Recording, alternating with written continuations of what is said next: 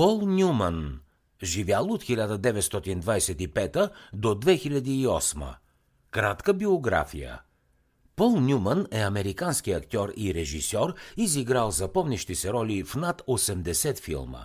Този изключително красив и магнетичен мъж, спечелил си славата на актьора с най-завладяващия син поглед, бил любимец на милиони киномани по света – Носител е на три награди Оскар и 6 Златен глобус на награда от фестивала в Кан, Еми и Бафта.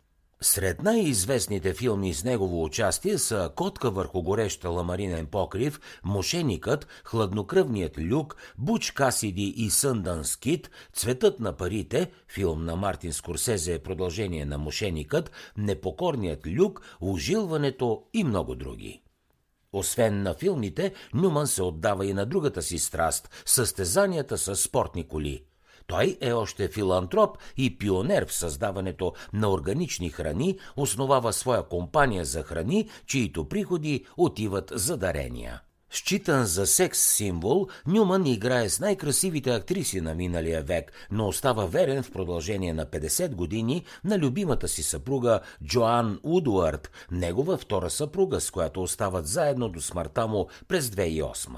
Дружбата между великите актьори Пол Нюман и Робърт Редфорд и до днес е известна като първия холивудски бромянс – аромат – до смъртта на Нюман през септември 2008 двамата са заедно във всички важни моменти – когато се женят, когато им се раждат деца, когато са болни и когато Пол Нюман е на смъртното си легло.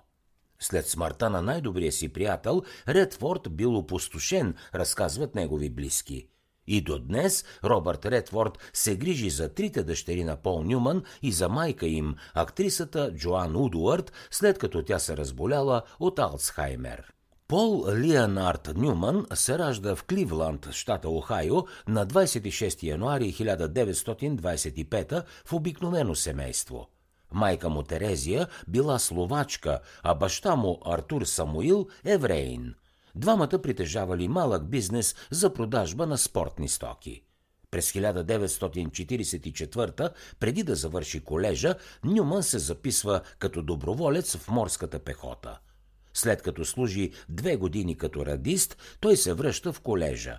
Вечер играе в студентския театър. Красив, с атлетично тяло, с ярки сини очи и обезоръжаваща усмивка, той бързо постига успех на студентската сцена. След смъртта на баща си получава в наследство семейния магазин и започва да се занимава с бизнес. Въпреки, че бизнесът му носи добри приходи, Пол все още не е забравил мечтата си да стане актьор. Именно за това през 1947 той разпродава част от имуществото и постъпва в школата за актьорско майсторство в Ялския университет. През 52 го забелязва един от нью-йоркските театрални агенти и Пол Нюман успява да се уреди в телевизията, изпълнявайки малки роли без текст. Чувствайки, че му липсва школа, Нюман постъпва в знаменитата актьорска студия, в която преподавали Ли Страсбърг и Елия Казан, привърженици на системата на Станиславски. Докато не пристигнах в Нью Йорк, спомнял си Пол, нямах представа какво е това актьорска игра. Абсолютно, ни най-малко. На мен много, много ми провървя. Скоро един от добрите американски театри, всъщност най-добрите, Гилд, го кани да участва в спектакъла «Пикник» по пиесата на Индж – Наистина ролята му не била главна, но критиката нарекла изпълнението му превъзходно, а компанията Warner Brothers или само Warner Bros. му предложила дългосрочен контракт.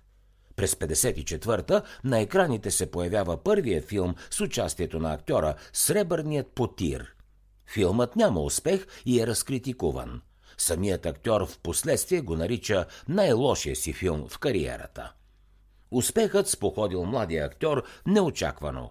През 56-та той печели кастинга за главната роля във филма «Там горе някой не ме обича».